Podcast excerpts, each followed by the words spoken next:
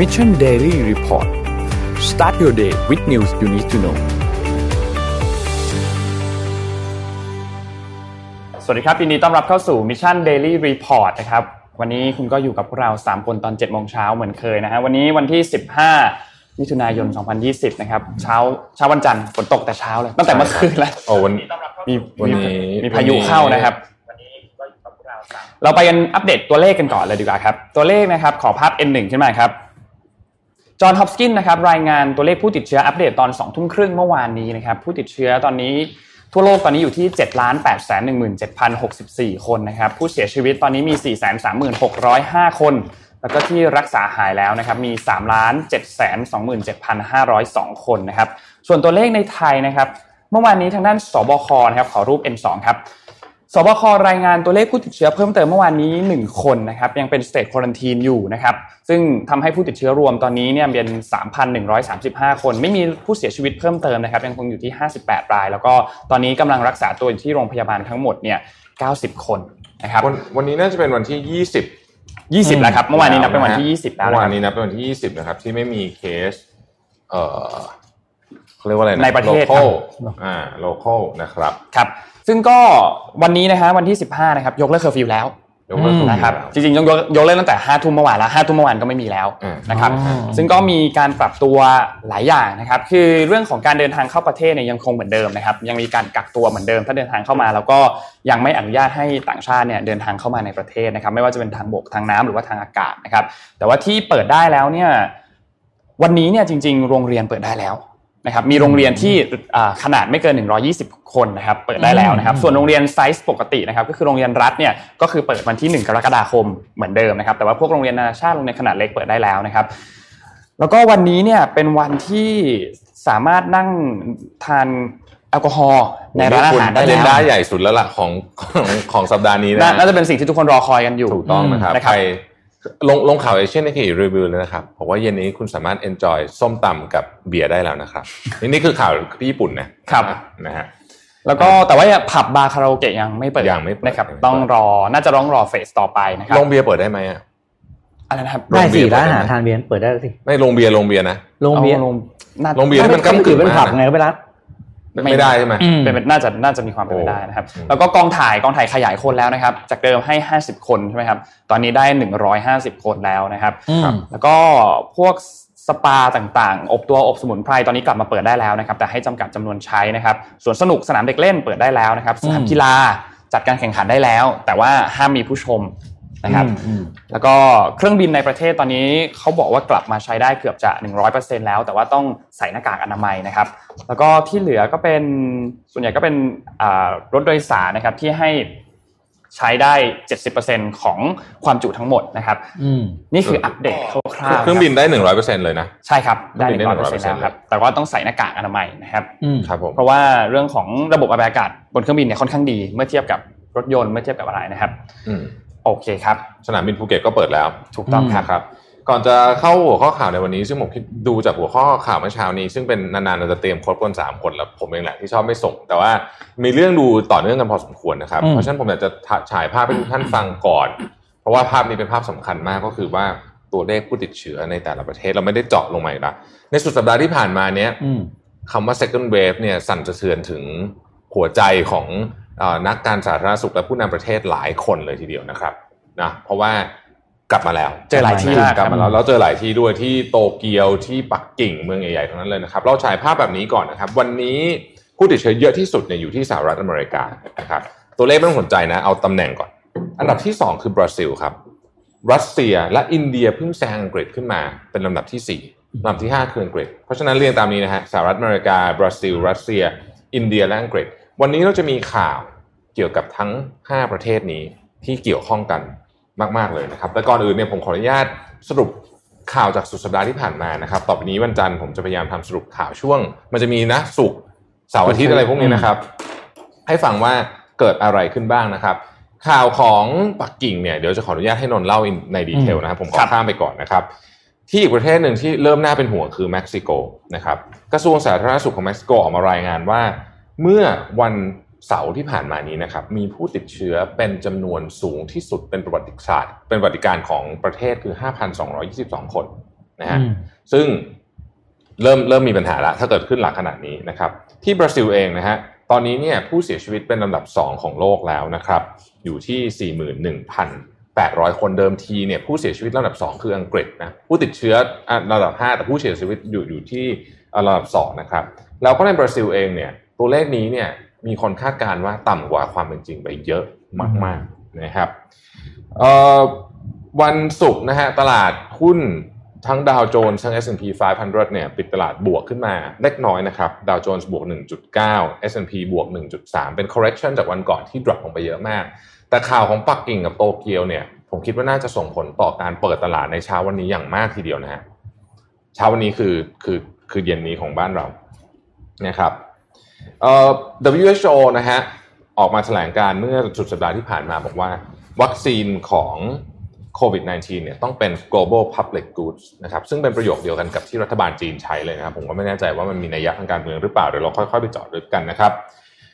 ประธานของ U.S. Federal Reserve Fed นะครับ Jerome Powell ออกมาบอกอีกครั้งหนึ่งว่า รัฐบาลกลางรัฐธนาคารกลางของสหรัฐจะใช้ความพยายามทุกทางเพื่อที่จะทำให้ตลาดแรงงานของสหรัฐกลับไปอยู่ที่จุดก่อนที่จะเกิดโควิด -19 ให้ได้อย่างรวดเร็วที่สุดนะครับ วันศุกร์ที่ผ่านมานะครับการแข่งขันฟอร์มูล่าวันถูกยกเลิกอีก 3 สนามนะครับ ญี่ปุ่น สิงคโปร์อาเซอร์ไบจันนะครับ ข่าวนี้แหละนะแล้วก็วันศุกร์ที่ผ่านมาเช่นกันนะครับAsian Nikkei Review นะครับรวมถึงรอยเตอร์สเนี่ยก็ออกมารายงานข่าวว่าประเทศไทยเนี่ย กำลังเข้าสู่ phase ที่ 4 โดยคุณอย่างที่ผมบอกนะฮะสามารถกินเครื่องดื่ม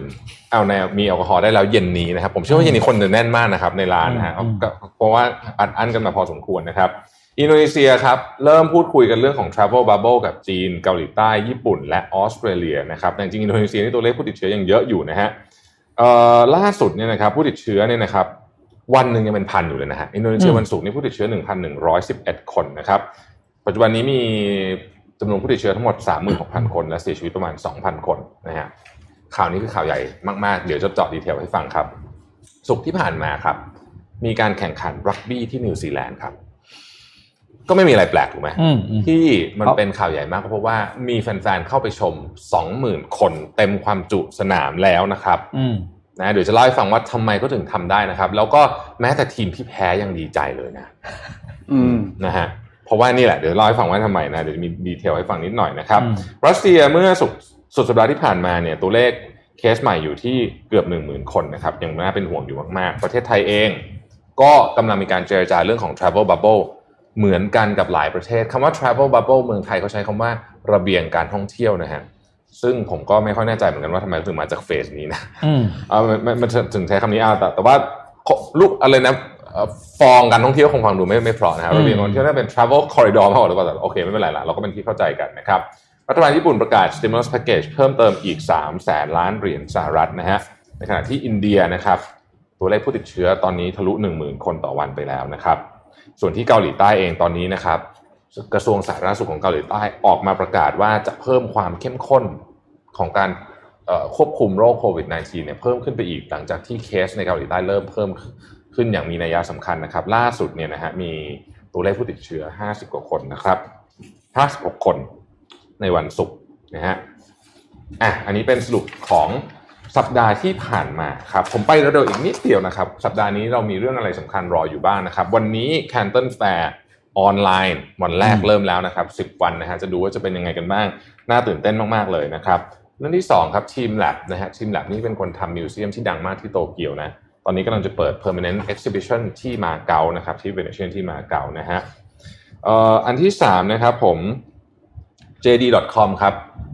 กำลัง listed ในตลาดฮ่องกงนะฮะในวันพฤหัสนี้เป็นเรื่องที่สำคัญมาก เพราะว่าตอนนี้เนี่ยบริษัทใหญ่ๆ JD.com จริงอยู่ใน NASDAQ นะครับตอนนี้ก็ย้ายกลับมาที่ฮ่องกงแล้วนะครับ บริษัทจำนวนมากที่เป็นบริษัทของจีนแผ่นดินใหญ่เนี่ยกำลังพิจารณาจะย้ายกลับมา ที่ฮ่องกงที่มาเทรดที่ตลาดฮ่องกงแทนนะครับ เป็นการตอบโต้นะฮะตอบโต้มาตรการที่ออกโดยรัฐบาลสหรัฐนะครับ วันศุกร์เบสบอลลีกของญี่ปุ่นจะกลับมาแข่งแล้วนะครับ แต่ว่ายังไม่มีคนดูนะครับ และตัวเลขสำคัญในตัวเลขหนึ่งในตลาดเอกชนที่ต้องจับตาก็คือ3บริษัทยักษ์ใหญ่ของญี่ปุ่นนะครับ คือ JAL นะฮะเรโนเอ่อเรโนเขาเขาเมิร์จกับญี่ปุ่นใช่ไหมครับ แล้วก็ Honda เนี่ยกำลังจะมีตัวเลข เอ่อ performance ออกมาในวันศุกร์นี้ครับอะเราอันนี้เป็นสรุปเร็วๆเอ๊ะเรามีไอ้นี่ไหมอะสแตทไหมอะลืมไปแล้วทำมาตั้งแต่วันเสาร์แล้วมีครับมีมีมีมีครับเราเราขมีอสสแตแตททไปเร็วๆก่อนนิดนึงได้ไหมครับ อ่านะครับ ต่อย้ำอีกครั้งหนึ่งนะครับ เอ่อลูกพี่นะฮะครับ ขึ้นมายึดแซงไปตำแหน่ง บริษัทรถยนต์ที่มีมูลค่ามากที่สุดในโลกอย่างเป็นทางการนะครับ ซึ่งมัน Amazing มากๆ จริง ๆ นะครับ ที่สามารถแซงโตโยต้ากรุ๊ปไปได้เนี่ยนะครับอืมเรายังแทบไม่อยากจะเชื่อจริง ๆ นะครับ ก็ขอแสดงความยินดีกับลูกพี่ด้วยนะครับหวังว่าลูกพี่คงไม่ทวีตอะไรที่ไปกระเทือนติดใจ ก็ขอให้อยู่ระดับหนึ่งไปได้นานๆนะครับ อ่าภาพถัดไปนะครับ ถัดไปเนี่ยเป็นเรื่องของเออการพูดถึงเรื่องของของ cycle ของเขาเรียกว่าเป็น bull market นะฮะจริงๆตลาดสหรัฐเนี่ยมี bull market มายาวนานที่สุดเลยนะฮะถึง 128 เดือนเลยนะอืมต่อเนื่องกันนะครับ จนมาเจอโควิดเนี่ยฮะอันนี้คือยาวนานที่สุดในประวัติศาสตร์นะฮะอืมจนกระทั่งเจอโควิดก็เรียบร้อยฮะจบ bull market อย่างเป็นทางการเข้าแล้วก็ตูมเดียวเข้าไปสู่ recession เลยนะฮะภาพถัดไปครับ อันนี้เป็น unemployment rate จะให้เห็นว่าตั้งแต่ปี 1950 ช่วงสงครามโลกเนี่ยยังไม่มีช่วงไหนสูงเท่านี้เลยนะนะครับเพราะฉะนั้นนี่น่ากลัวจริง ๆ อ่าภาพถัดไปครับ อันนี้คือ budget นะครับที่ใช้เกี่ยวกับตำรวจในแต่ละเมืองนะฮะเขาจะให้ดูว่าที่ไหนใช้เยอะนะฮะนิวยอร์กเนี่ยซึ่งบอกผมเคยเล่าให้ฟังใช่ไหมว่านิวยอร์กเนี่ยเป็นเป็นเมืองที่ตำรวจกับประชาชนมีปัญหากันเยอะมากๆเนี่ยนะครับ ใช้ budget สูงมากนะ5,600 ล้านเหรียญสหรัฐนะครับ ถัดไปฮะอ่าหมดละโอเคครับ พูดถึงเรื่องของลูกพี่ใช่ไหมอืมบริษัทรถไฟฟ้าที่เราเห็นมันเป็นเทรนด์เนี่ย ว่ารถไฟฟ้าเนี่ยมาแน่ๆใช่ไหมครับครับสิ่งหนึ่งที่ผมไม่รู้รัฐบาลเราเตรียมตัวอย่างนะคือเรื่องของวันหนึ่งถ้ารถไฟฟ้ามาแทนรถน้ำมันน่ะเราจะเอาตังค์จากไหนในเรื่องภาษีสรรพสามิตวะเออโอ้รัฐบาลไทยเขาเตรียมตัวยังนะทุกวันนี้ภาษีสรรพสามิตปีหนึ่งเนี่ยเฉพาะน้ำมันเนี่ยเฉพาะคือสองแสนล้านนะอืมแต่ถ้าวันหนึ่งคนเขาเปลี่ยนไปใช้รถไฟฟ้าใช่ไหมเอออันนี้น่าคิดนะเก็บภาษีสมัยที่รถไฟที่ชาร์จไฟได้ปะมิเตอร์มิเตอร์ไปติดหน้าบ้านได้ไหมเออน่าเป็นห่วง ถ้าเราไม่ทันมันจะลำบากจริงใช่ใช่อันนี้ต้องเริ่มคิดแล้วนะครับต้องๆเริ่มเพราะสรรพสามิตมาจากสามสี่อันใช่ไหมมาจากอ่าแอลกอฮอล์มาจากน้ำมันบุหรี่ด้วยปะพี่บุหรี่ด้วยครับ แล้วก็บุหรี่อย่างเงี้ยหายไปสองแสนล้านเนี่ยทำไงเนี่ยอืมต้องเริ่มคิดแล้วต้องค่อยๆ ปรับตัวด้วยนะใช่เพราะว่าเพราะว่าอะอย่างอย่างอย่างในเยอรมันเนี่ยวันก่อนเห็นข่าวอันหนึ่งก็คือเขา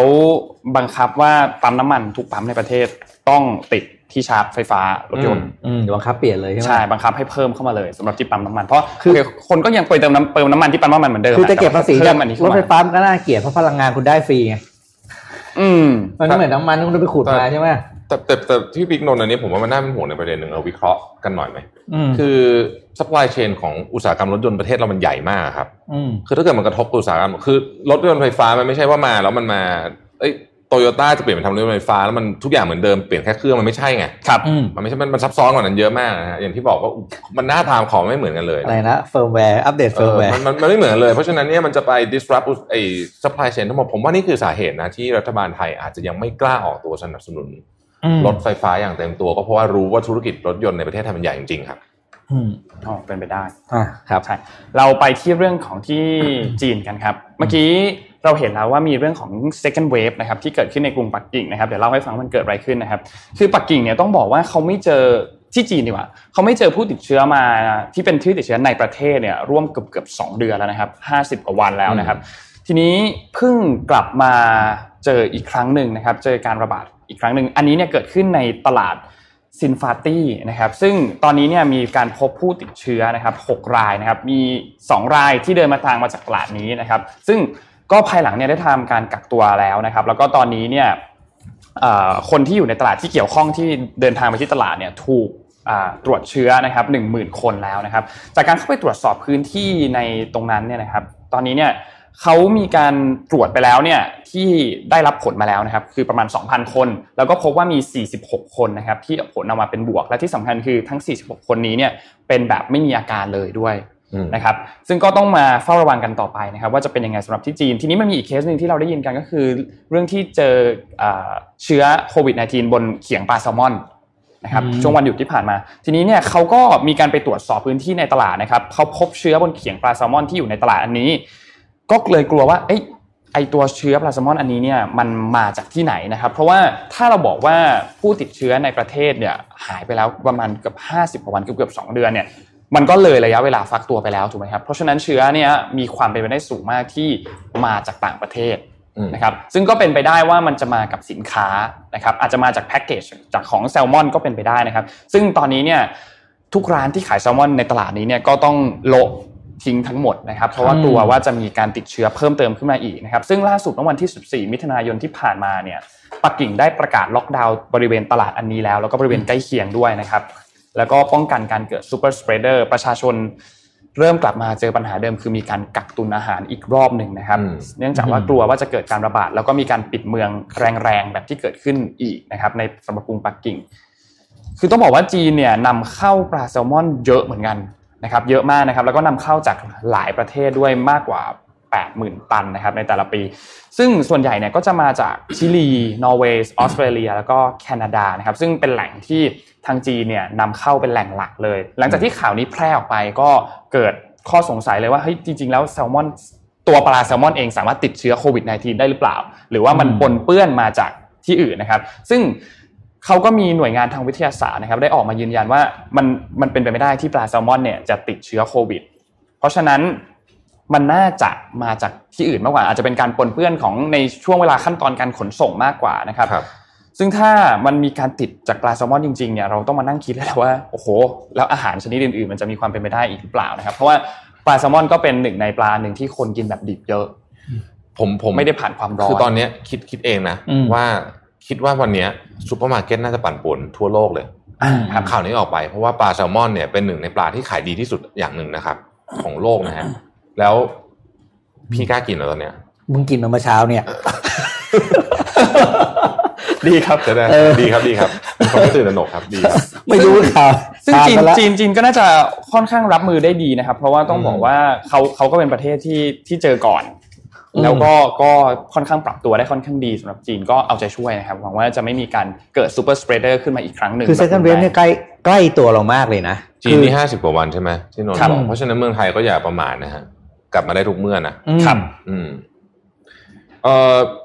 ไหนๆก็อยู่ที่จีนแล้วอืมนนท์มีข่าวที่ฮ่องกงต่อไหมอ่าฮ่องกงสัปประดาท้วงห์ที่ผ่านมาประท้นี่วงโอ้โหรู้สึกดูเดืเดืออดดมากครับประท้วงฮ่องกงค่อนข้างเดือดไปดูเรื่องมากฮ่องกงเรากันครับ ภาพขึ้นมาให้ดูกันดีกว่าครับ ภาพตั้งแต่ภาพ N 4ครับ คือฮ่องกงเนี่ยต้องบอกว่าตอนนี้เนี่ยการประท้วงค่อนข้างที่จะรุนแรงมาก อันนี้เป็นภาพจาก Twitter ของทางโจชัววองนะครับ ซึ่งเป็นหัวหน้าพรรคของ Demosisto นะครับที่อยู่ในฮ่องกงนะครับ ภาพหลาย ๆ ภาพเนี่ยรุนแรงมากแล้วเราก็พยายามเอาภาพ คือพยายามเซ็นเซอร์ภาพที่แบบเห็นเลือดเห็นบางอะไรบางบางรูปเราไม่ได้เอาลงด้วยซ้ำนะใช่ครับที่เราไม่แอดมินบอกว่าไม่ให้ลงรูปครับนี้นะฮะมีโดนตัดมีกองไปเซ็นเซอร์มีกงได้เซ็นเซอร์ออกไปแล้วนะครับเยอยซึ่งการประท้วงครั้งนี้เนี่ยก็ยังเป็นเรื่องเดิมนะครับ คือเรื่องก่อนการบังคับใช้กฎหมายความมั่นคงในฮ่องกงนะครับ ที่อาจจะมีผลต่อเรื่องของสิทธิเสรีภาพในการที่จะพูด free speech อะไรนะครับโอ้โห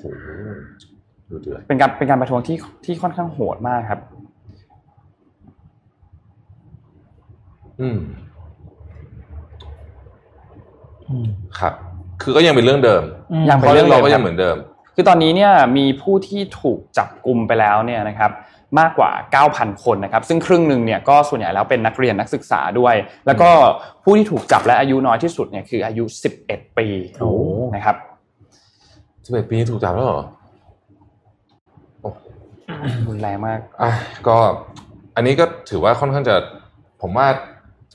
แต่คือตอนเนี้ยเหมือนกับทุกคนมีปัญหาของตัวเองอะอืมใช่ไหมก็เลยไม่ค่อยมีครับใครออกมานั่นเท่าไหร่ ใช่ครับ คือพอพูดถึงถึงข่าวฮ่องกงแล้วเนี่ยเดี๋ยวนนท์ขอไปที่เรื่องหนึงหน่อยคือ คือพอ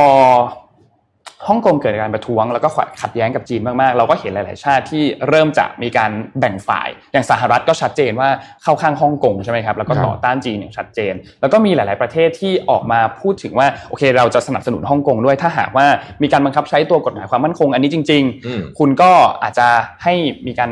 ให้สิทธิความเป็นพลเมือง อย่างเช่นที่สหราชอาณาจักรใช่ไหมครับที่มีครับ3ล้านคนที่อืมมีสิทธิ์ที่จะขอตัววีซ่าอันนี้ได้นะครับ ซึ่งแน่นอนว่าสถานการณ์ที่มันน่ากังวลแบบนี้ในฮ่องกงเนี่ยมันมีความเป็นไปได้มากว่าที่ถ้าหากว่าคือตัวกฎหมายผ่านแล้วแแต่ว่าการบังคับใช้เนี่ยมันจะบังคับใช้ในอีกช่วงประมาณ 1-2 เดือนข้างหน้าใช่ไหมครับทำให้ตอนนี้ก็มีการชุมนุมกันหนักหน่วงมากๆแล้วก็สหรัฐเองก็ออกมาขู่ว่า ถ้าเกิดขึ้นแบบนั้นจริง ๆเขาจะคว่ำบาตรจีน แล้วก็คว่ำบาตรฮ่องกงด้วย ซึ่งไม่มีใครอยากให้เกิดขึ้นแน่นอน เพราะว่า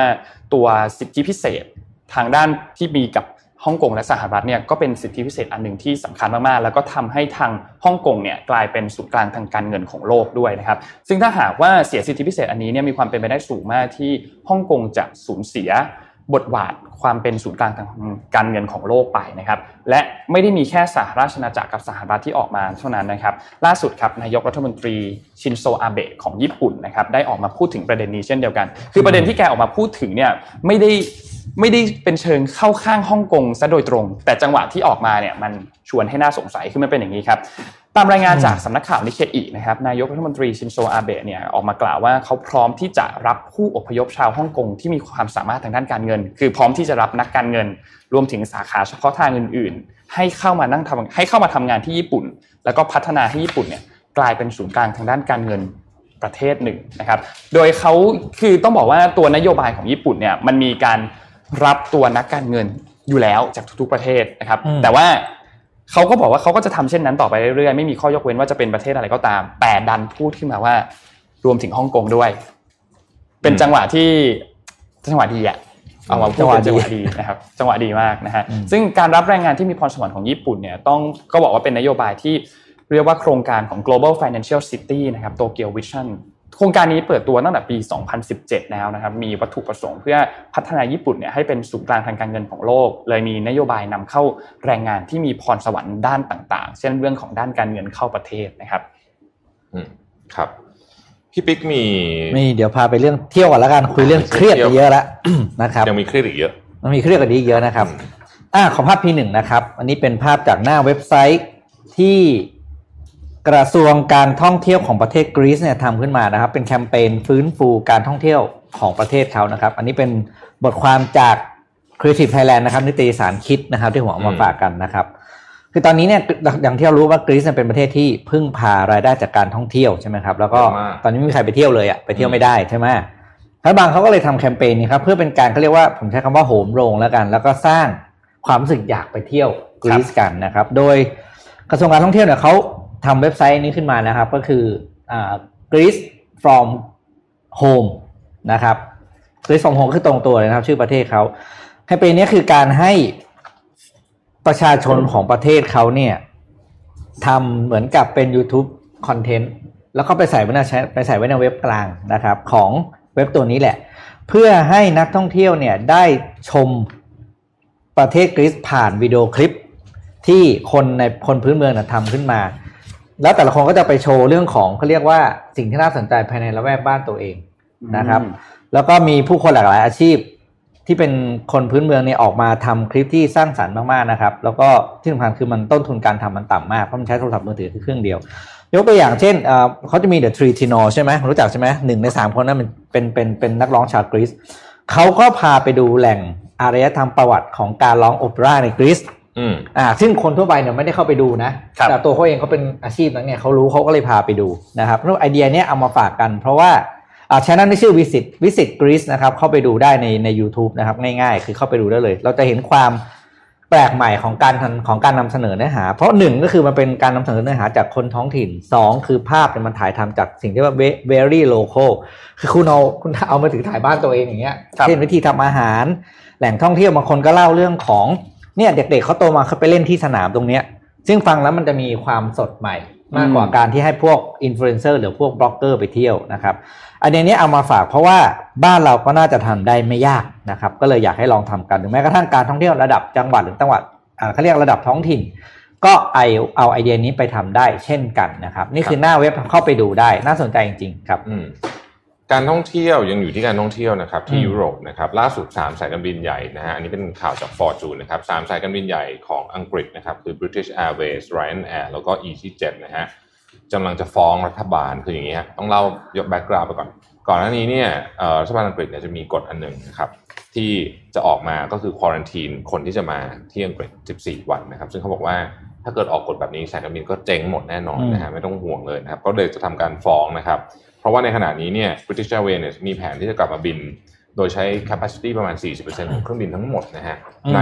ก่อนที่จะเข้าสู่หน้าร้อนนะครับ ซึ่งถ้าหากว่าไอ้กฎ 14 วันนี้อยู่เนี่ยเอ่อก็ไม่ต้องห่วงก็หายห่วงก็ไม่มีใครมานะครับ เพราะฉะนั้นเนี่ยเขาบอกว่าตอนนี้เนี่ยประเทศต่างๆ เริ่มเปิดแล้ว อย่างเช่นกรีซสเปนโปรตุเกสเริ่มมีคนกลับมาท่องเที่ยวแล้วอังกฤษเองก็พึ่งพารายได้จากการท่องเที่ยวและการเดินทางมาก เพราะฉะนั้นหากรัฐบาลยังใช้กฎนี้อยู่นะครับเอ่อเขาจะฟ้อง ศาลสากลนี้เขาจะฟ้องนะครับ ซึ่งนายนายกรัฐมนตรีบอริสจอห์นสันเองเนี่ยก็ก็ออกมาบอกว่าหนักใจเหมือนกันเพราะว่าเขาก็ต้องพยายาม balance เรื่องของความเสี่ยงแล้วก็การเปิดเมือง คือมันมันต้องหาวิธีการ balance ให้ได้นะฮะอังกฤษเองตอนนี้สถานการณ์แย่ที่สุดในยุโรปนะครับ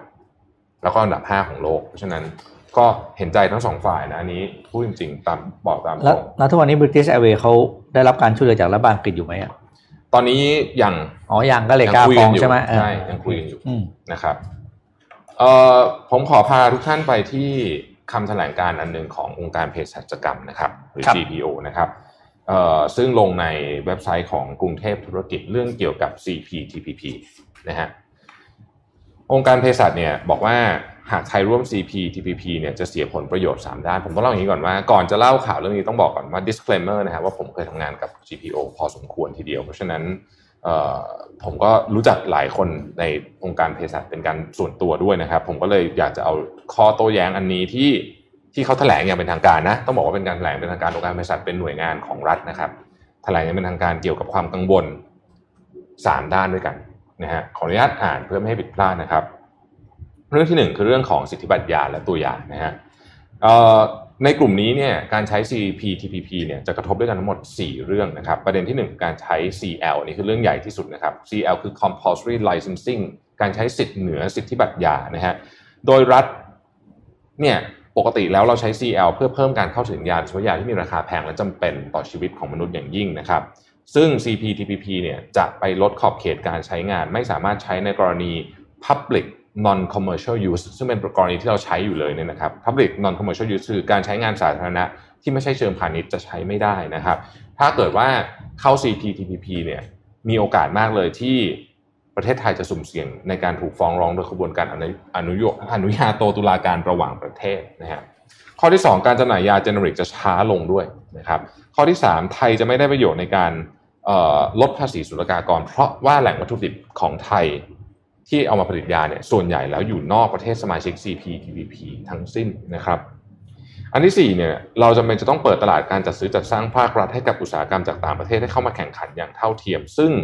รัฐจึงไม่สามารถใช้นโยบายนวัตกรรมไทยหรือระเบียบพัสดุ ที่เราเคยใช้อยู่เพื่อปกป้องธุรกิจยาในประเทศได้นะครับ ผู้ผลิตยาอาจจะต้องปรับเปลี่ยนสถานะจากผู้ผลิตเป็นผู้นำเข้ายาจากต่างประเทศ ปัจจุบันนี้มีโรงงานยาในประเทศไทยอยู่ประมาณร้อยกว่าโรงนะครับ ซึ่งเป็นแบ็กโบนสำคัญของความมั่นคงทางสุขภาพของประเทศไทยนะฮะองค์การเภสัชคือหนึ่งในผู้อ่าไม่ใช่ คือผู้ผลิตใหญ่ที่สุดโดยภาพรวมนะฮะภาพที่ 2 คือเรื่องของ UPOV 1991อันนี้เป็นอันที่คนพูดเยอะมากก็คือเรื่องเกี่ยวกับการคุ้มครองพันธุ์พืชใหม่นะฮะการเข้าร่วม CPTPP จะทำให้ไทยต้องเป็นภาคีในสนธิสัญญาคุ้มครองพันธุ์พืชใหม่ ซึ่งเพิ่มอำนาจการผูกขาดสายพันธุ์พืชใหม่ เพิ่มขึ้นเป็น 20-25 ปีห้ามเกษตรกรเก็บ พันธุ์เพาะปลูกไปเพาะปลูกต่อ รวมทั้งขยายอำนาจการผูกขาดจากเดิมเฉพาะสายพันธุ์พืชไปยังผลผลิตหรือผลิตภัณฑ์ ซึ่งผลกระทบต่อการ ซึ่งผงส่งผลกระทบต่อการผูกขาดยาผ่านการผูกขาดสายพันธุ์พืชด้วยนะฮะและกระทบต่อการพัฒนาขีดความสามารถของนัก ปรับปรุงพันธุ์พืชรายย่อยและเกษตรกร รวมถึงเกษตรกรผู้ปลูกสมุนไพรส่งผลต่อต้นทุนการเพาะปลูกและราคาสมุนไพรการแข่งขันการต่อยอดและการค้นคว้าวิจัยต่างๆนะครับ เรื่องที่3นะครับเป็นเรื่องของการกระทบกับการจัดซื้อจัดจ้างของภาครัฐนะฮะซึ่งอันนี้เกี่ยวข้องโดยตรงกับ GPO เลยนะครับอันที่1เนี่ยในการกำหนดมูลค่าขั้นต่ำและการปรับตัวในการเปิดตลาดจัดซื้อจัดสร้างภาครัฐตามที่กรมเจรนาการค้าแจ้งนั้น เรายังไม่ทราบว่าจะสามารถกำหนดได้ที่มูลค่าเท่าไหร่นะครับข้อที่2คือการยกเลิกสิทธิพิเศษของรัฐวิสาหกิจ ซึ่งส่งผลกระทบต่อความสามารถในการแข่งขันขององค์การเภสัชกรรม โดยตรงนะครับ องค์การเภสัชกรรมเนี่ย มีหน้าที่เชิงสังคมอยู่เยอะมากนะครับ ต้องรองรับนโยบายด้านยาเวชภัณฑ์และวัคซีนที่จำเป็นต่อระบบสาธารณสุขของประเทศไทย อย่างเช่น การเกิดการระบาดของไข้หวัด การเกิดการระบาดของโควิด -19 ก็เป็นตัวอย่างหนึ่งที่องค์การเภสัชกรรมจะต้อง step in เข้ามานะครับ นี่คือความมั่นคงทางสาธารณสุขนะครับ นี่คือคำแถลงการจากองค์การเภสัชกรรมที่ผมหยิบยกมาในประเด็นนี้ เพราะต้องการจะให้เห็นว่านี่คือหน่วยงานภาครัฐนะครับอืมที่เอ่ออยู่ภายใต้การดูแลของกระทรวงสาธารณสุขเองนะ นะฮะก็อยากจะเล่าให้ฟังอีกถึงอีกมุมอีกมุมหนึ่งนะฮะอะเครียดเราไปเจ็ดโมงครึ่งเหรอครับช่วงเจ็ดโมงครึ่งฮะนะฮะโอ้เร็วเนี่ยเจ็ดโมงครึ่งแล้วเจ็ดโมงครึ่งข่าวยังเป็นไม่ถึงครึ่งเลยเอาเดี๋ยวก่อนก่อนเดี๋ยวก่อนแป๊บนึงวันนี้มีของแจกพิเศษอ่าแจกอะไรครับวันนี้ วันนี้แจกนี่ฮะประกาศมีมีรางวัลเดียวนะบอกก่อนนะครับ ตั้งใจฟังดีๆนะครับ มีหนึ่งรางวัลเท่านั้นนะฮะอืมประกาศลามี่นี่แท่งนี้นะฮะสีขาวเนี่ยนะครับที่อยู่ในมือผมเนี่ยนะครับ อืมคำถาม คนที่เข้าไปดูรักบี้ ที่นิวซีแลนด์มีประมาณกี่คน คนแรกที่ตอบถูกเอาไปเลยฮะ ตอบคุณได้ไหมเนี่ยเดี๋ยวเดี๋ยวเดี๋ยวเดี๋ยวเดี๋ยวคนพวกนี้ห้ามเล่นแอดมินห้ามเล่นไอ้แอดเขาหลุมทั้งหลายห้ามเล่นเอาครับหนึ่งคนเท่านั้นนะครับหนึ่งคนเท่านั้นแอดมินนี่เขามี account หลุมประมาณ8อันนะนั่นแหละเออเหรอเออนะฮะอ่าคนแรกนะครับ คนแรกคนเดียวนะครับ ให้คนเดียวนะมีรางวัลเดียวนะแพงนะหลายคนอาจจะไม่เข้าใจนะไอ้เข้าหลุมคืออะไรนะครับแอดเขาหลุมคือแอดเขาที่เราปลอมปลอมปลอมปลอม acc ปลอม acc ปลอมนะครับอ่าเอาอืมเจ็ดโมงครึ่งขึ้นมาเลยครับ อืม ตอบใน Facebook เท่านั้นนะครับตอบใน Facebook ในเท่านั้น Facebook นะแชทเท่านั้นนะครับอะเจ็ดโมงครึ่งวันนี้มาจาก Harvard Business Review when more information leads to more uncertainty บางครั้งข้อมูลที่เยอะมากเกินไป ก็ยิ่งทำให้เรางงเข้าไปอีกเนี่ยนะครับภาพถัดไปอะเอิ่มเราในฐานะมนุษย์เนี่ยนะครับ คือเราเราไม่ชอบ uncertainty มากๆ คือเราไม่ชอบความไม่แน่นอนมากๆ เราพยายามที่จะ ลดมันอืมบางทีเราเราเราใช้ของหรือทรัพยากรเยอะมากในการลดความไม่แน่นอนนะฮะเปรียบเทียบให้ฟังแบบนี้นะครับ มันมีงาน research ชิ้นหนึ่งภาพถัดไปฮะเล่าให้ฟังบอกว่า ถ้าสมมติว่าเรารู้ว่าเราจะถูกไฟฟ้าช็อตเนี่ยนะเทียบความกังวลกระวายใจกับการที่เรา คือถ้าเรารู้ว่าเราถูกไฟฟ้าช็อตเนี่ยเราจะไม่กังวลกระวายใจเท่าไหร่ แต่ถ้าเรารู้ว่าเรามีโอกาส 50%ที่จะถูกไฟฟ้าช็อตถูกช็อตไฟฟ้าเนี่ยนะครับอืม เราจะวลกระวายใจมากกว่าเยอะมากเลย เทียบความวลกระวายใจกันนะทั้งนั้นที่จริงอันแรกดูรุนแรงกว่านะอันที่สองยังมีโอกาสรอดนะภาพถัดไปครับ อันนี้ให้พูดให้เข้ากับคอนเท็กซ์ของตอนนี้ก็คือว่า ถ้าคุณรู้สึกว่างานของคุณไม่มั่นคงสมมตินะผมรู้สึกว่าคุณอาจจะโดนเลิกออฟเนี่ยความรู้สึกเจ็บปวดทางจิตใจเนี่ยมันมากกว่าการถูกเลิกออฟจริงๆซะอีกนี่คือสิ่งที่มนุษย์ไม่ชอบมากคือความไม่ไม่แน่นอนหรือไม่มั่นคงนะครับ เขาก็เลยบอกว่าวิธีการ cope กับเรื่องนี้คือการเขาเรียกว่าอะไรอะ การ cope เขาเรียกว่าอะไรนะอ่าบริหารจิตใจกับเรื่องนี้ภาพถัดไปนะฮะมีอยู่ด้วยกันสอง part ด้วยกัน part ที่หนึ่งเป็นเรื่องของ cognitive ก็คือวิธีการคิดด้านสมองอีกอันหนึงคือเรื่องของอารมณ์นะครับ เราพูดถึง 3 เรื่องใหญ่ ๆ ที่เป็น uncertainty ของมนุษย์ที่เราเจอนะครับภาพถัดไป อันที่หนึ่งเรียกว่า probability uncertainty นะครับ อันที่สองคือ ambiguity uncertainty อันที่สามคือ complexity uncertainty ผมพาไปทีละหนึ่งอันนะครับอันแรกก่อนเลยนะฮะ probability uncertainty นะครับ probability uncertainty เนี่ยคือความสามารถในการประเมินอัตราหรือความเสี่ยงต่างๆ ของมนุษย์นะฮะพูดง่ายคือเราอยู่ในความเสี่ยงแค่ไหนภาพถัดไปนะฮะสีน้ำเงินอ่าอันนี้นะครับ เราอยู่ในความเสี่ยงแค่ไหน เราทำได้แย่มากต้องบอกแบบนี้นะครับ แย่ในแง่ไหนเรามักจะคิดว่าเราเนี่ยมีความเสี่ยงน้อยกว่าคนอื่น สมมุติยกตัวอย่างเช่นเขาบอกว่าอัตราการเสียชีวิตของคนอายุ เท่านี้อยู่ที่ 10%เราจะคิดว่าเราอายุเท่านี้ก็จริง แต่อัตราการเสียชีวิตของเราจะน้อยกว่านี้ เพราะเราจะมักจะคิดเข้าข้างตัวเองนะครับ มันมีศัพท์เรียกด้วยนะฮะภาพถัดไปนะครับ เราเรียกมันว่าอ๋อไม่ใช่นี้นะครับเอ่อ positive อะไรสักอย่าง bias เนี่ยคือเราคิดเข้าข้างตัวเองเยอะนะครับ วิธีการแก้ปัญหาเรื่องนี้เนี่ย เวลาเรา underestimate risk ของเราเองเนี่ยนะครับ เราต้องเข้าใจว่าค่าสถิติจริง ๆ แล้วเนี่ยมันเป็นค่าที่ apply กับเราเหมือนกันนะฮะเรื่องของ emotions นะครับ เวลาจะจัดการกับเรื่องนี้นะฮะคุณต้องเข้าใจว่าจริง ๆ แล้วเนี่ยเราต้องยอมรับได้ว่าเราก็มีความเสี่ยงไม่แตกต่างจากคนอื่น ถ้าเกิดว่ามีปัจจัยเหมือนกันนะฮะเรามักจะคิดว่าเรามีความเสี่ยงน้อยกว่าคนอื่น ซึ่งนี้เป็นเรื่องปกติ อันที่สองครับ ภาพถัดไปนะฮะ ambiguity uncertainty นะครับ อันนี้เนี่ยคือความสับสนเมื่อเมื่อมันมีข้อมูลที่เยอะและซับซ้อนมากเกินไป ยกตัวอย่างเช่น ช่วงแรกๆเนี่ยหลายคนจำได้ไหมเรื่องหน้ากากครับใส่ไม่ใส่ดีนะฮะประเทศไทยไม่ค่อยงงเพราะประเทศเราจะใส่อยู่แล้ว แต่ว่าประเทศที่แถบยุโรปก็งงมากนะฮะผ่านไปสามเดือนนะผมถึงจะบอกว่าจะต้องใส่นะครับ CDC เองตอนแรกก็บอกมา CDC เนี่ยเป็นหน่วยงานของสหรัฐนะฮะตอนแรกบอกว่าไวรัสเนี่ยมันติดผ่านพวก พลาสติกพวกอะไรง่ายมากนะฮะแต่ตอนหลังบอกว่าเอออาจจะไม่ละสงสัยจะติดแบบ จากการจามอะไรพวกนี้ง่ายกว่านะครับเพราะฉะนั้นข้อมูลที่มันขัดแย้งกันแบบนี้เนี่ย มันทำให้เราสับสนนะฮะเพราะฉะนั้นวิธีการแก้ปัญหาก็คือภาพถัดไปนะครับ ฝั่ง cognitive ในเรื่องนี้เนี่ยต้องทำสิ่งที่เรียกว่า triangulation ผมชอบคำนี้มาก triangulation คือคุณเอาข้อมูลทั้งหมดที่คุณมีเอามาแล้วหาจุดร่วม แล้วหาว่าอะไรมันมีหลักฐานที่แข็งแรงพอที่จะ support เทคนิคการทำ triangulation เนี่ยคือการตัดสิ่งที่ไม่มีหลักฐานชัดเจน support ทิ้งออกไป ซึ่งมันช่วยมาก ๆ เลยนะ เวลาจะตัดสินใจเรื่องใหญ่ ๆ นะครับ ถัดไปคือ emotions นะครับ เวลารับข่าวสารเนี่ยต้องมีจุดจบ ต้องมีจุดตัดนะ ต้องรู้ว่าแค่นี้พอแล้วนะฮะ เพราะว่าถ้าคุณคิดว่าคุณจะเอาข้อมูล 100%บนโลกใบนี้เนี่ย คุณจะไม่มีวันจบการหาข้อมูลในชีวิตมันก็จะเหนื่อยมากนะครับ สุดท้ายฮะ complexity uncertainty นะครับ complexity uncertainty เนี่ยมันเกิดขึ้นจากความจริงที่ว่าเวลาเราเจอความเข้าใจยากๆ เช่นคำว่า flattening the curve เนี่ยตอนแรกฟังเราก็งงหรืออะไรต่างๆนานาเหล่านี้เนี่ยเรามักจะทำเรามักจะพยายามเข้าใจทั้งที่เราไม่ไม่เข้าใจจริงๆ เพราะเรารู้สึกไม่อยากถามคนอื่น ซึ่งมันทำให้อืมเราเนี่ยรู้สึกกระวนกระวายใจ เพราะว่าจริง ๆ แล้วเราไม่เข้าใจไงแต่เราต้องทำเป็นเข้าใจเนี่ยเพราะฉะนั้นวิธีการแก้ปัญหานะครับ cognitive อันแรกคือเขาบอกว่า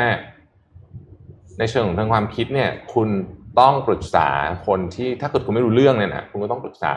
ภาพถัดไปนะฮะต้องปรึกษาว่าเอ่อ information ต่างๆ เนี่ยมันมันมาจากไหนนะครับ แล้วที่สำคัญที่สุดคือต้องรู้ด้วยว่าการการออกค้นหา information เนี่ยเมื่อไหร่มีประโยชน์เมื่อไหร่ไม่มีประโยชน์นะครับภาพสุดท้ายครับ เวลาคุณรู้สึกว่าคุณไม่เข้าใจอะไรกับโลกเยอะๆเนี่ยนะฮะหนึ่งในวิธีการแก้ปัญหาที่เขาบอกว่าได้ผลที่สุดเนี่ยก็คือ คุณต้องลดความเครียดลดความเครียดทำยังไงรู้ไหมลดความเครียดก็คือไปช่วยคนอื่นเครียดน้อยลง อันเนี้ยอืมจะช่วยชีวิตคุณได้เยอะมากเลยทีเดียวนะครับเพราะฉะนั้นในช่วงนี้เนี่ยถ้ามีโอกาสนะฮะออกไปช่วยเหลือคนอื่น จะดีมากมันช่วยตัวคุณเองมากพอที่ช่วยเหลือคนอื่นนั่นแหละนะครับโอเคเจ็ดโมงครึ่งวันนี้ก็ทำไมมันดูมันเครียดอะคือเขากำลังตอบ คำถามคุณกำลังกำลังวุ่นวายกันอยู่คอมเมนต์เนี่ยอะเครียดเครียดเครียดเครียดผมพาไปช้อปปิ้งดีกว่า ครับนะครับสำหรับท่านที่กำลังสนใจที่จะเป็นเจ้าของเขาเรียกว่าเอียบัดใช่ไหมหูฟังแบบใส่หูเนี่ยนะครับครับ เมื่อวานเนี่ยนิตยสารวายนะครับ ที่อังกฤษเนี่ยเขาออกมาเขาเรียกว่าจัดอันดับเอียบัดหรือหูฟังที่น่าใช้นะครับ ประจำปี 2020 นะครับ โดยเขาขึ้นขึ้นชื่อว่า the best wireless earbud for any budget in 2020 นะครับ อ่าอันนี้ภาพมาเลยครับ นี่วายนะครับ เป็นนิสานแกจ e t ชื่อดังที่อังกฤษนะครับ ก็ผมยกมาแค่ 4 รุ่นแล้วกันนะครับ เพราะเป็น4เขาเรียกว่า4เขาเรียกว่า 4 มุมที่เราจะเลือกตัดสินใจซื้อ อันดับหนึ่งเขายกให้นี่ครับเหมือนเดิมนะครับ Apple นะครับ Apple AirPods Pro นะครับนิสานวายยกอันดับให้ เพราะว่าในเรื่องของอย่างที่อย่างที่แท็บเคยบอกคือเรื่องของการแพรใช่ไหมครับเรื่องของ คุณภาพเสียงแล้วก็เรื่องของรูปแบบ แล้วเรื่องของเรื่องของการตัดเสียงด้วยนะครับ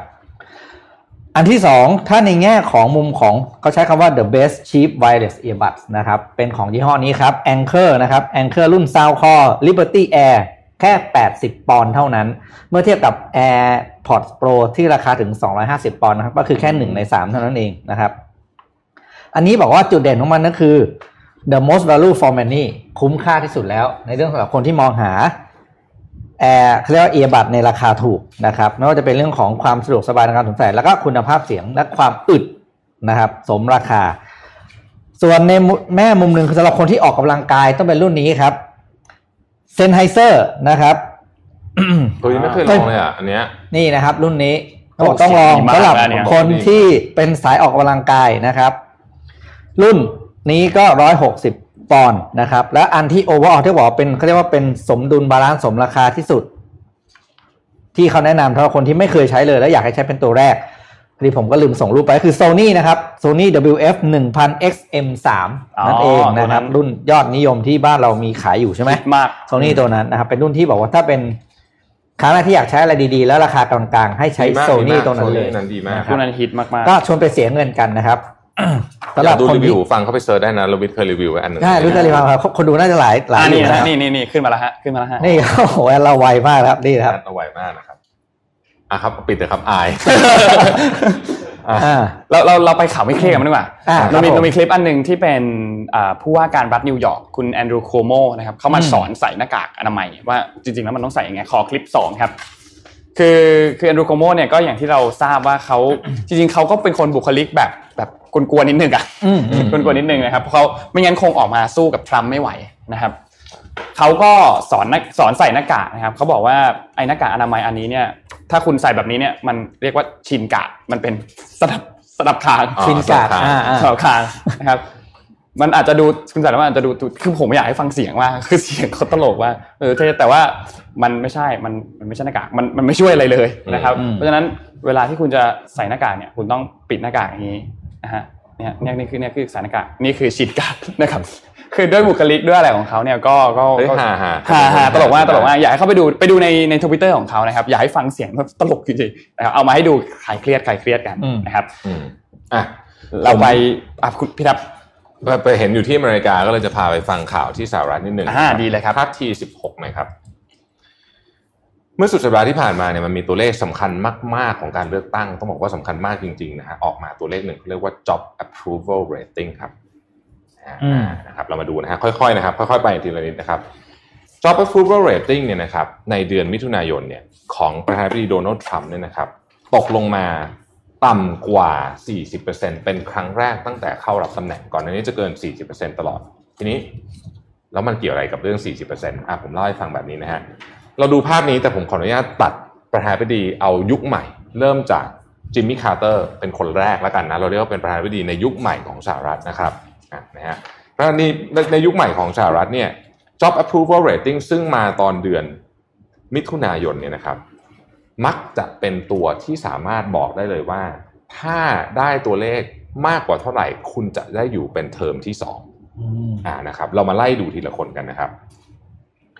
ตอน job approval rating ของโอบามานะฮะตอนที่ได้เทอมที่สองเนี่ย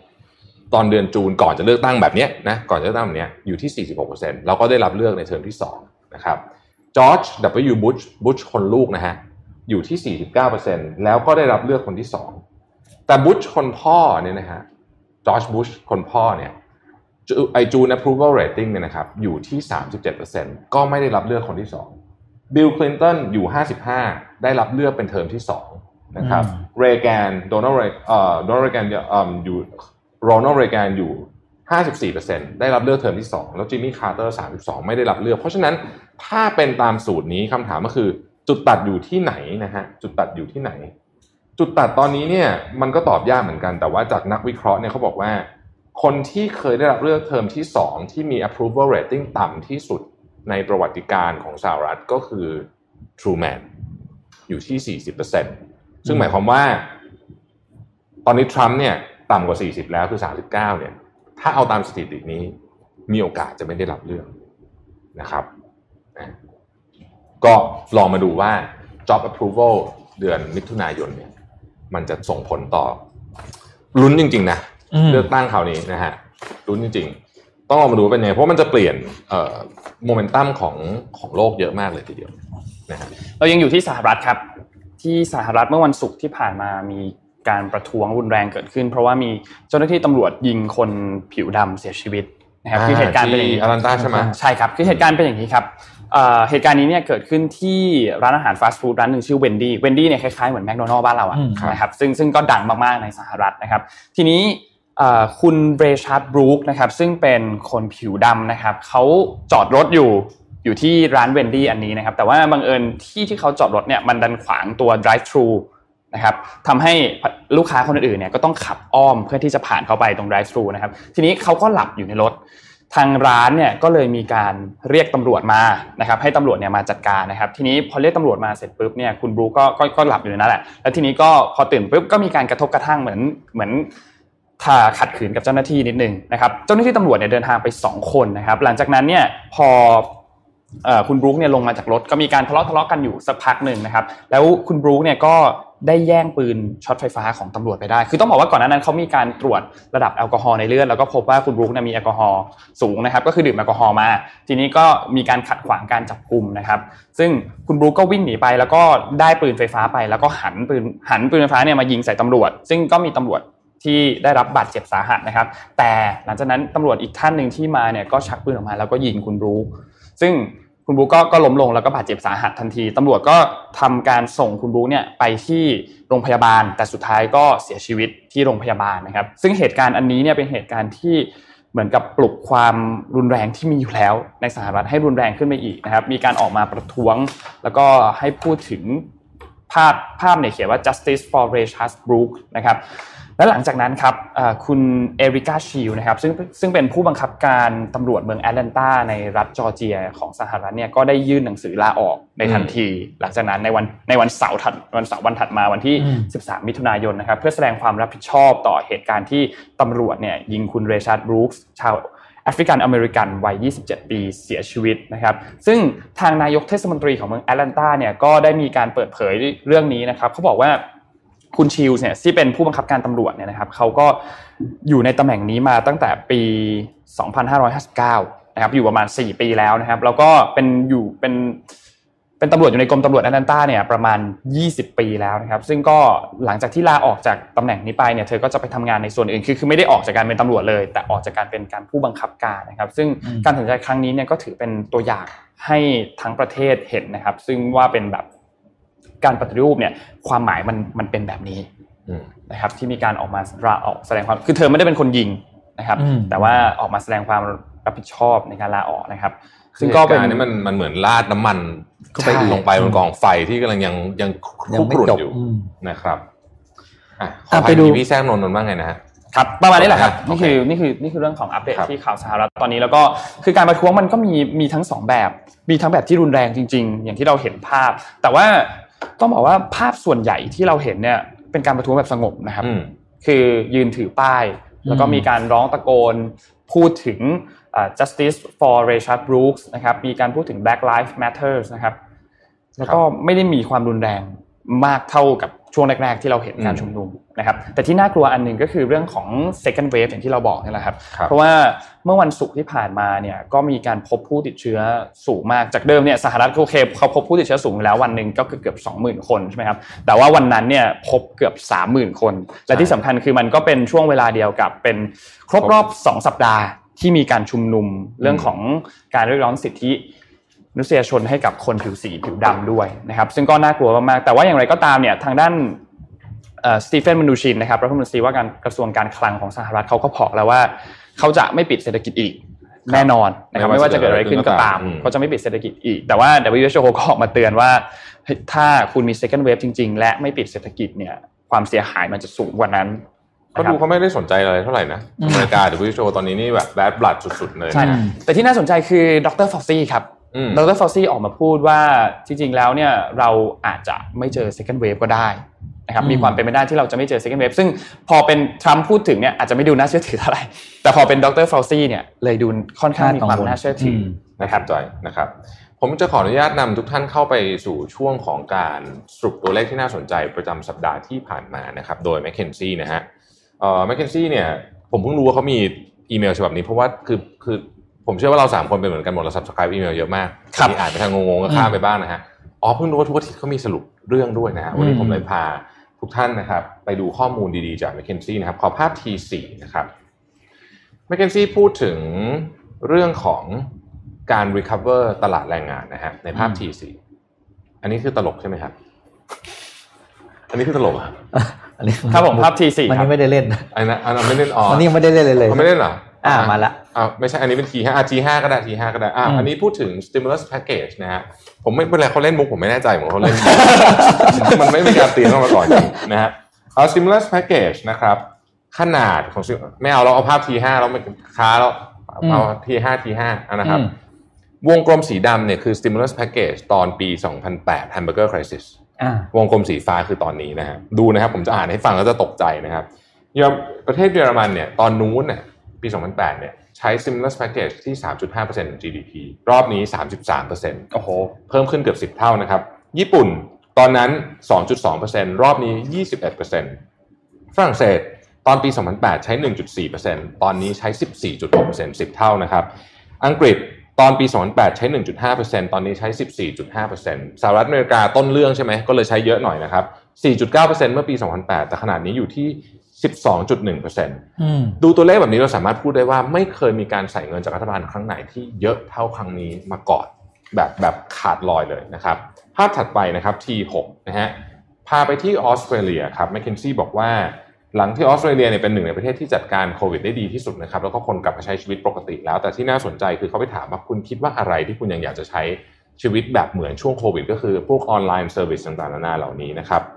คนตอบบอกว่านี้อันที่หนึ่งก็คือออนไลน์ personal training หรือ fitness นะฮะอาจจะไปฟิตเนสจริงบ้างtraining อยู่ที่บ้านบ้างเพราะรู้สึกว่าก็สะดวกดีนะครับ อันที่สองคือ TikTok ฮะคือทรงอิทธิพลจริงๆนะครับแอปนี้นะฮะไปคือขึ้นมาเป็นหัวข้อเลยเป็น TikTok อีกหน่อย อาจจะเป็นอาจจะกลายเป็น verb เหมือนกับคำว่า Google ก็ได้นะฮะอืมอืมวันนี้คุณ TikTok หรือยังเป็นต้นนะฮะเอ่อ remote learning นะครับแล้วก็การซื้อของบางประเภทเช่น grocery จะไม่ไปซื้อที่ซูเปอร์มาร์เก็ตแล้วนะครับ แล้วก็การใช้ wellness application นั่งสมาธิอะไรพวกนี้ต่างๆนานาเหล่านี้นะครับ ภาพที่ 7 ครับ ปัญหาหนี้เสียในสหรัฐอเมริกาได้รับการคาดการณ์ออกมา แล้วว่าอาจจะเยอะกว่าตอนปี 2008 อย่าลืมนะครับ เวลาเราพูดเทียบปี 2008 เนี่ย ปี 2008นั้นมันเป็นเป็นมันเป็นวิกฤตที่เกิดจากสถาบันการเงิน เพราะฉะนั้นหนี้เสียมันต้องเยอะอยู่แล้วนะครับ โดยอืม nature ของมัน แต่ครั้งนี้เนี่ยอาจจะเยอะกว่า ถ้าใครติดตาม report ของ m c k เคนซี่มาตลอดเนี่ย เขาจะทำ scenario เป็นทั้งหมด9 scenario เป็น A1 ถึง A9 แต่เราพูดถึง2ซีนารีโอเยอะที่สุดนะครับคือ A3 กับ A1 เล่าแบบนี้ A1 คือมีการระบาดรอบที่ 2 ในช่วงปลายปีนี้นะครับไตรมาสสุดท้าย A3 คือไม่มีการระบาดอีกแล้ว ในกรณีที่เกิด A1 คือมีการระบาดอีกเนี่ยนะครับเขาคาดการณ์กันว่าหนี้เสียของสหรัฐระบบธนาคารสหรัฐเนี่ยจะเพิ่มเกิน 1 ล้านล้านเหรียญสหละหนึ่งล้านล้านเหรียญสหรัฐนะครับซึ่งสูงกว่าในช่วง financial crisis ที่อยู่ที่ประมาณ7แสนล้านเหรียญสหรัฐ แบบน่ากลัวมากต้องบอกงี้นะครับ ภาพถัดไป T8 นะฮะไปคุยกับนักเคนซี่ไปคุยกับนักธุรกิจของประเทศจีน ซึ่งเป็นนักธุรกิจที่ตอนนี้ต้องบอกว่ามีมุมมองต่อธุรกิจหรือการฟื้นตัวเนี่ยดีที่สุดในโลกนะฮะคือแบบ bullish สุดเลยนะครับที่ประเทศจีนนะครับ ซึ่งมันเกี่ยวข้องกับอะไรหลาย ๆ เรื่องเพราะถ้าเกิดคน sentiment ดีคนก็จะกล้าลงทุนนะครับ ภาพถัดไป T9 นะครับ โควิด -19 ตัวเลขนี้ชัดเจนนะฮะสอดคล้องกับเรื่องของการประท้วงที่สหรัฐอเมริกานะครับผลผลกระทบต่อธุรกิจ ดูจากเชื้อชาติหรือสีผิวของเจ้าของได้เลยนะฮะถ้าเป็นคนผิวขาวเนี่ยส่งผลกระทบภาคที่หนักเนี่ย27%แต่ถ้าหากว่าคุณเป็นคนผิวดำเนี่ยมันจะอยู่ถึง57%นะครับธุรกิจที่รับผลกระทบที่หนักนะฮะอันนี้แหละคือ inequality ที่เขากำลังพูดถึงกันอยู่นะครับภาพถัดไป T10 ครับ T10 McKinsey เสนอโมเดลบอกว่าเวลาจะทำจากจะทำให้ร้านอาหารกลับมาแน่นเหมือนเดิมได้เนี่ยสิ่งที่น่าสนใจคือต้องทำ risk scoring นะฮะเขาบอกว่าในแต่ละจุดของร้านเนี่ยมันมีความเสี่ยงแตกต่างกันไป ขึ้นอยู่กับว่าคนจับมันเยอะไหมบริเวณนั้น แล้วใช้เวลาอยู่นานหรือเปล่า ถ้าคุณเข้าใจ risk scoring คุณจะสามารถปรับร้านของคุณให้เป็นไปตามที่ควรจะเป็นได้ แล้วลดความเสี่ยงได้นะครับ ภาพถัดไป T11 นะฮะ เมื่อกี้เราพูดถึงซีนารีโอสองอัน คือซีนารีโอที่โรคระบาดจะกลับมาในช่วงปลายปีหรือไม่กลับมา ถ้าไม่กลับมาเนี่ยนักธุรกิจสหรัฐคาดการณ์กันว่า GDP จะหายไปนะฮะของประเทศสหรัฐอเมริกาเนี่ยประมาณ 5 ล้านล้านเหรียญ แต่หากว่ามีการระบาดรอบสองนี่ผมจะเน้นตรงนี้นะครับ ถ้ามีการระบาดรอบสองเนี่ยนะครับ มูลค่าเศรษฐกิจที่จะหายไปเนี่ยอาจจะสูงขึ้นถึง คือพูดตัวเลขแล้วยังยังงงว่ามันมีสูตรกี่ตัว 15 ล้านล้านเหรียญสหรัฐ ถึง 20 ล้านล้านเหรียญสหรัฐนะฮะเยอะมาก ๆ ภาพถัดไปนะครับ credit card credit card ตอนนี้ในสหรัฐก็มีพักนี้พักอะไรพักเหมือนเมืองไทยนี่แหละนะฮะแต่ว่าเขากลัวกันว่าถ้าเกิดว่ามีการกลับมาระบาดอีกเนี่ยนะครับดูดูภาพล่างขวามือแท่งที่สูงที่สุดเนี่ยนะครับมูลค่าบัตรเครดิตที่ default คือคนไม่จ่ายเงินเนี่ยอาจจะมีมูลค่าสูงถึง 1 2 5 0 0 0 ล้านเหรียญสหรัฐได้ซึ่งสูงมากๆมากจริงๆนะฮะอีกภาพหนึ่งนะครับ เอ่อเรื่องของธุรกิจแฟชั่นอ่าไม่ใช่อ่าโอเคอันนี้คือภาพของตัวเลขผู้เสียชีวิตที่เขาคาดการณ์ว่ามันจะสูงกว่าตัวเลขผู้เสียชีวิตที่ราย report รายงานออกมาทำไมถึงคาดการณ์แบบนั้นจำได้ผมเคยเล่าที่หนึ่งที่ Financial Times บอกนะฮะเขาเปรียบเทียบกับตัวเลขผู้เสียชีวิตของเนี่ยของเมืองนี้หรือของประเทศนี้เมื่อปีที่แล้วแล้วไอ้ส่วนที่เพิ่มขึ้นมา มันถูกอธิบายได้ด้วยโควิดเพียงบางส่วนเท่านั้น เพราะฉะนั้นไอ้ตัวเลขที่ที่มันเกินไปจากโควิดเนี่ยก็ต้องถามว่ามันมาจากไหน มันเป็นไปได้ที่มันจะมาจากโควิด แต่มันไม่ได้ถูก report เข้าไปใน system ดังนั้น ตัวเลขผู้เสียชีวิตที่บอกว่า 4 0 0แสนกว่าคนเนี่ยนะฮะจริงๆ อาจจะเยอะกว่านั้น มีนักวิเคราะห์ของ Financial Times คาดการณ์ว่าอาจจะเยอะกว่าถึง 60%นะฮะ สุดท้ายครับ ในยุโรปตอนนี้เนี่ยมีการจ้างงานอยู่ประมาณ 240 ล้านตำแหน่งนะครับ ใน 240 ล้านตำแหน่งเนี่ยมี 58.8 ล้านตำแหน่งที่มีความเสี่ยงที่จะตกงานนะครับ ในกลุ่ม 58.8 ล้านตำแหน่งหรือเกือบ 25%เนี่ยนะฮะ ประมาณ 25%เนี่ยนะครับ ใหญ่สุดมี 3 sector ฮะ customer service กับ sales นะครับนี่ก้อนใหญ่ที่สุดที่มีความเสี่ยง food service แล้วก็ building สามอันนี้นะครับอ่านี่ก็เป็นสรุปแบบเร็วมาก ๆ เลยจาก McKinsey เพื่อฉายภาพให้เห็นว่าตอนนี้เนี่ยในสัปดาห์ที่ผ่านมาเนี่ยนะครับหรือในช่วง 2 สัปดาห์ที่ผ่านมาเนี่ย มีอะไรที่เป็นตัวเลขสำคัญสำคัญบ้างนะครับอืมอะนนท์ปิดท้ายด้วยมันขข่อวปิดท้ายลูกพี่นิดนึงอืมนะฮะ SpaceX นิดนึงนะครับ เรามีทั้งเรามีรูปให้ดู เอ้ยเรามีคลิปให้ดูเลยครับสำหรับ SpaceX นะครับ คลิปหนึ่งครับ ขอคลิปหนึ่งขึ้นมา คือเมื่อวัน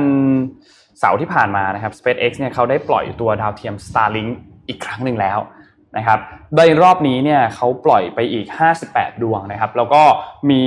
ตัวดาวเทียม SkySat Planet อีก 3 ดวง ซึ่งต้องบอกว่าตอนนี้ความถี่สูงขึ้นอีกนะครับ คือจากเดิมเนี่ยเขาเจอโควิดไปนิดนึงใช่ไหมครับ ก็เลยมีการชะงักชะงักไป แล้วเมื่อสัปดาห์ที่แล้วก็เพิ่งปล่อยไป สัปดาห์นี้ก็ปล่อยอีกแล้วนะครับ เพิ่มขึ้นมาเป็นจากเดิม 2 สัปดาห์ปล่อยครั้งหนึ่ง ตอนนี้เป็นปล่อยแล้วสัปดาห์ละครั้งนะครับ ล่าสุดเพิ่งปล่อยไปเมื่อวันที่ 4 มิถุนายนเท่านั้นเอง และนี่เป็นครั้งแรกด้วยที่มีการทำแบบเป็น bright sharing นะครับ เดี๋ยวนนให้ดูวินาที14.42 นะครับ 14.42 เนี่ยเป็นช่วงเวลาที่เขานับถอยหลังปล่อยจรวด Falcon 9 กัน นี่คือก็คือจรวด Falcon 9 อันเดียวกับที่ส่งนักบินอวกาศนาซาขึ้นไปที่ทาง ISS นะครับสถานบินสถานีอวกาศนานาชาตินะครับ ก็มีการนับถอยหลังกันนะฮะคือทุกครั้งที่ดูอะก็ก็ก็รู้แหละว่ามันจะเป็นแบบนี้ แต่ก็ตื่นเต้นทุกครั้งที่ดูนะฮะ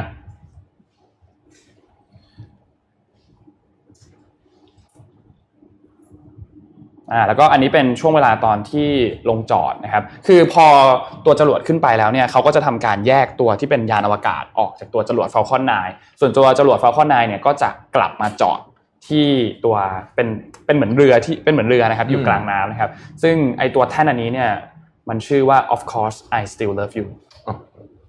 อีลแล้วอนมัรู้สึกก็รู้สึกสองปีนี้เป็นปีทองของลูกพี่มากเลยนะ สุดๆเลยฮะถึงแม้ว่าจะแบบมีคือการภาพภาพภาพสูบภาพปูนตอนลงมาอะไรก็ยังไม่มีปัญหาอะไร ภาพตอนกลับมาจอดนี่มันเจ๋งมากนะครับอืมเจ๋งปีมากทองของลูกพี่จริงๆเจ๋งมากจริคือเขาก็ใช้เวลานานมากนะก่อนจะมาถึงตรงนี้นะคืออดทนมากอะอดทนมากอดทนอมาดกทนมากแบบแล้วก็คือภาพอืมภาพอันนี้เนี่ยเป็นภาพของการปล่อยตัวดาวเทียม SkySat คือครั้งนี้เขาไม่ได้ปล่อยแค่ Starlink เขาปล่อยดาวเทียม SkySat ด้วยดาวเทียม SkySat เนี่ย เป็นดาวเทียมอันหนึ่งที่เขาจะนำกล้องที่มีความละเอียดสูงๆอะติดขึ้นไปด้วย แล้วก็มีจุดประสงค์เพื่อสำรวจสภาพแวดล้อมแล้วก็สภาพภูมิศาสตร์ของโลกนะครับ ซึ่งอันเนี้ยน่าสนใจมาก เพราะเดิมทีแล้วเนี่ย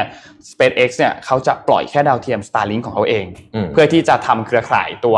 ดาวเทียมวงโคจรต่ำเพื่อใช้กับอินเทอร์เน็ตความเร็วสูงของเขาใช่ไหมครับแต่ตอนนี้เนี่ยมันมีธุรกิจเปิดขึ้นมาอีกทีอีกอันหนึ่งคือเป็น small sat คือเขาจะปล่อยตัวดาวเทียมขนาดเล็ก รับจ้างปล่อยดาวเทียมพูดง่ายๆนะครับอ่าซึ่ง บริษัทไหนก็ตามที่ทำเกี่ยวกับเรื่องของเครือข่าย เห็นขาวๆขาวๆในรูปนั่นคือตัวดาวเทียม SkySat ครับนะครับนี่เป็นภาพที่เขาเก็บมา คือปกติแล้วเนี่ยถ้าเราทำธุรกิจดาวเทียมเนี่ยเราเราก็คงปล่อยเองไม่ได้เพราะเราไม่ได้ทำยานอวกาศใช่ไหมครับอืมก็ต้องไปจ้างบริษัทไหนปล่อยถูกไหมครับอืมซึ่ง SpaceX เนี่ยก็เป็นหนึ่งในบริษัทที่เขาปล่อยเขารับจ้างปล่อย ก็ไทยคมก็สเปซเอ็ก็ปล่อยอ่า ไทยคใช่มเก้าเนี่ยสเปซเอ็ก็เป็นคนคนยิงจรวดซึ่งนับว่าเป็นอีกหนึ่งธุรกิจที่น่าสนใจมากๆ เพราะว่าคือคือคือใครก็ต้องมาจ้าง SpaceX ปล่อย คือตอนเนี้ย SpaceX ปล่อยจรวดเยอะที่สุด ปล่อยจรวดถี่ที่สุดอืม นะครับเมื่อเทียบกับบริษัทอื่นๆนะครับด้วยความที่เทคโนโลยีเขาเนี่ยสามารถลดต้นทุนโดยการที่นำจรวดเนี่ยกลับมาจอด แล้วก็นำไปใช้ใหม่ได้นะครับก็ประหยัดงบส่วนนี้ไป ซึ่งในระยะยาวแล้วเนี่ย SpaceX อาจจะทำกำไรจากธุรกิจนี้ได้มหาศาลเลย ไม่ว่าจะเป็นการปล่อยติดไปกับ Starlink แบบในคลิปอันนี้นะครับอืมหรือว่าจะเป็นการรับจ้างปล่อยดาวเทียมขนาดใหญ่แบบโดยเฉพาะเลยก็ได้นะครับ และความได้เปรียบของเขาก็คือตอนนี้เนี่ยมันไม่มีใครแข่งกับเขาได้อะครับ โอกาสที่จะแข่งกับ SpaceX ได้ตอนนี้เนี่ยแทบจะเป็นคนหนึ่งเขาเจ้าเดียวที่ปล่อยเลย คนหนึ่งเขาโลจิสติกสินค้าโลจิสติกอ่านี่นี่โลจิสติกดาวเทียมนี่ส่งนี่อจะอกอากาศนี่จะส่งขอออกอากาศขอเล่าให้ฟังนิดนึงอืมไม่รู้เป็นไม่รู้เรื่องนี้เป็นเรื่องจริงหรือเปล่านะแต่เขาเคยพูดอย่างนี้บอกว่าตอนที่ลอนมัสขายหุ้นในเพย์พาอะครับอืมเขาได้เงินมาก้อนหนึ่งใช่ไหมใช่ครับใช่พันกว่าล้านเขาก็เอาเงินไปลงทุนในบริษัทใหม่ใช่ป่ะแล้วก็เอาเงินที่เหลือทั้งหมดนะครับซึ่งเหลือนิดนิดก้อนหนึ่งเนี่ยไปซื้อรถแมคลาเรนหนึ่งคัน แล้วก็เงินหมดเลยครับอืม แล้วก็นอนบ้านเพื่อนนะเป็นเป็นคนที่พีคจริงเออๆนะฮะผมขออนุญาตประกาศชื่อผู้ได้รับรางวัลประกาศามีแท่งนี้นะครับ คุณวิริยาภานะครับขอแสดงความยินดีด้วย ส่วนเอ๊ะที่ที่แล้วเราแจกเอ่อลิปสติกสัสีใช่ไหมในครับแอดยังไม่ได้แจกอ่าชัวร์แจกด้วยนะ เดี๋ยวคนทวงนะฮะเพิ่นว่าวันนี้คือเผอิญว่าแบรนด์แมเนเจอร์เขาอยากแจกเยอะอ่าก็เลยให้ทุกคนเลยที่ตอบคำถามมาลิปสติกสัสีเนี่ยไม่ใช่ประกาศามีนะลิปสติกสัสีเมื่ออาทิตย์ที่แล้วนะครับ ให้ทุกคนเลย แต่ว่าคนที่ตอบถูกจะได้สองแท่งเอออมมันจะมีคนตอบถูกตอบผิดที่เราถามเรื่อง Tech Source อะว่ามีอืมคนไทยกี่คนจำได้ไหมครับอ่างาน Tech Source Virtual Summit วันที่เท่าไหร่นะสิบเก้า19 20นะครับ อ่า เดี๋ยวแป๊บนึงก่อนจบมีนี้ให้ดูนะฮะเป็นที่ฮือฮาพอสมควรในวงการ branding นะครับขอภาพ T15 ขึ้นมาหน่อยนะนะฮะ Band-Aid คือไอเนี่ยอะไรนะพิเตสพาสเตอร์พาสเตอร์อ่าพาสเตอร์นะครับ ก็เป็นของ Johnson Johnson ใช่ไหมฮะ นี่ โพสต์บอกว่าจะออก Product ใหม่ บอกว่า we hear you we see you we listen to you นะครับ we stand with solid- solidarity with our black colleagues collaborators and community fight against racism นะฮะออก Band-Aidจะมีเท่มากเฉดสีเฉดสีอ่ามีแทนโทนนะฮะให้ดูเท่นะอืมเท่มากเลยเนาะนี่คือซึ่งมันไม่ได้ยากเลยนะ ใช่ มันไม่ได้ยากถูแต่หคือพอคิดปุ๊บเนี่ยโอ้โห คนแชร์ถล่มทลาย บอกว่าเป็นอืมเป็นเป็นเป็นความการเข้าใจทำที่ถูกต้องจริงๆมาก ๆ คือเข้าใจเข้าใจลูกค้ามาก ๆ นะฮะแล้วก็เอิ่มก็ไม่ได้ทำอะไรยากเลยเอาจริงๆเราก็เป็นก็ก็ก็ค่อนข้างจะเบสิกนะครับแต่ว่าอ๋อได้รับเสียงตอบรับที่ต้องบอกว่าเป็นบวกอย่างมาก จังหวะออกมาดีไม่ยัดเยียดขายของเกินไปอืมนะครับแล้วก็ดูแบบคือมันดูเข้ากับ Product ดูไม่พยายามมากอืมนะฮะนะครับครับอันนี้เป็นตัวอย่างหนึ่งนี่น่าจะเป็นวทอลมเน้นเลยเนอะออกถาวรเลยว่าสินค้าชุดนี้ ก็น่าเป็นไปได้เนอะน่าจะออกถาวรน่าจะออกได้ถาวรได้คือผมว่าอันเนี้ยเป็นเป็นตัวอย่างหนึ่งเลยนะเวลาเรามีประเด็นในสังคมนะฮะแล้วแล้วแบรนด์ต้องการจะไปเข้าไปเนี่ย ต้องต้องเข้าแบบนี้อืมเอออันเนี้ยอันนี้จะเป็นมุมที่ที่คนไม่ด่าคนชมเยอะมากนะเนี่ยครับเป็นนี้นะครับอืมวันนี้น่าจะครบถ้วนขอโทษละก่อนเราจากกันนะครับ ขอขอบคุณ Zero Sweat Suit นะครับ เสื้อสูทจากพัสยานะครับ ที่เขาโอ้โหเสื้อสูทเขาเนี่ยการันตีคือไม่ร้อนเลยอะใส่สบายมากนะครับ มีเทคโนโลยีคูลโหมดนะครับ แล้วก็สามารถระบายอากาศได้ดีมากๆ และที่สำคัญคือ โยนใส่เครื่องได้เลยแล้วไม่ต้องรีดด้วย นี่ผมขอพูดจริงๆนะไม่ได้เป็นเพราะว่าภาษายาเป็นสปอนเซอร์นะผมชอบจริงๆคือคืออมต่อให้ไม่เป็นสปอนเซอร์เนี่ยผมก็จะต้องใส่อยู่แล้วนะเป็นเพสูราะตรที่ราดีคาก็มน่ารักด้วย ราคาก็ดีดีมากครับนะครับ แล้วก็เหมาะกับประเทศไทยสุดๆเลย ใครไปเที่ยวช่วงเนี้ยไปหัวหินนะเอาเลอืมพัทยาผ่านใช่ไหมขากลับอะใช่ขากลับอ่าอ่าขากลับแวะเลยครับแวะแวะเลยเอาเลพัทยานะครับ เสื้อสูทก็ดีแต่ว่าที่พีคที่สุดแล้วเนี่ยคืออมผ้าปูที่นอน ใช่ชุดเครื่องนอนครับเครื่องนอนของพัทยานี่เป็นเรียกว่า เป็นหนึ่งในแบรนด์ไทยที่เป็นที่น่าภาคภูมิใจมากนะเพราะวันนั้นทำออกมาได้ดีจริงตอนนั้นคุณเฉลยเล่าให้ฟังว่าผลของเอ้ยไม่ใช่ผลการวิจัยของที่ทำมาเนี่ยทำให้อุณหภูมิในห้องนอนลดลงสององศานะใช่ชุดเครื่องนอนคือเนี่คืยอมันจะแบบเย็นๆลื่นๆอะเออเหมาะกับประเทศไทยอย่างมากนะครับใช่ครับก็อะช่วงนี้เหมือนผมไปเที่ยวหัวหินเยอะอะอืมนะฮะขากลับอย่าลืมแวะแวะกันเลยนะครับครับผมอะวันนี้น่าจะครบถ้วนครบถ้วนนะครับครับเริ่มขอบคุณทุกท่านที่ติดตามมากๆ แล้วเราพบกันใหม่ในวันพรุ่งนี้นะครับ สวัสดีครับสวัสดีครับ Mission Daily Report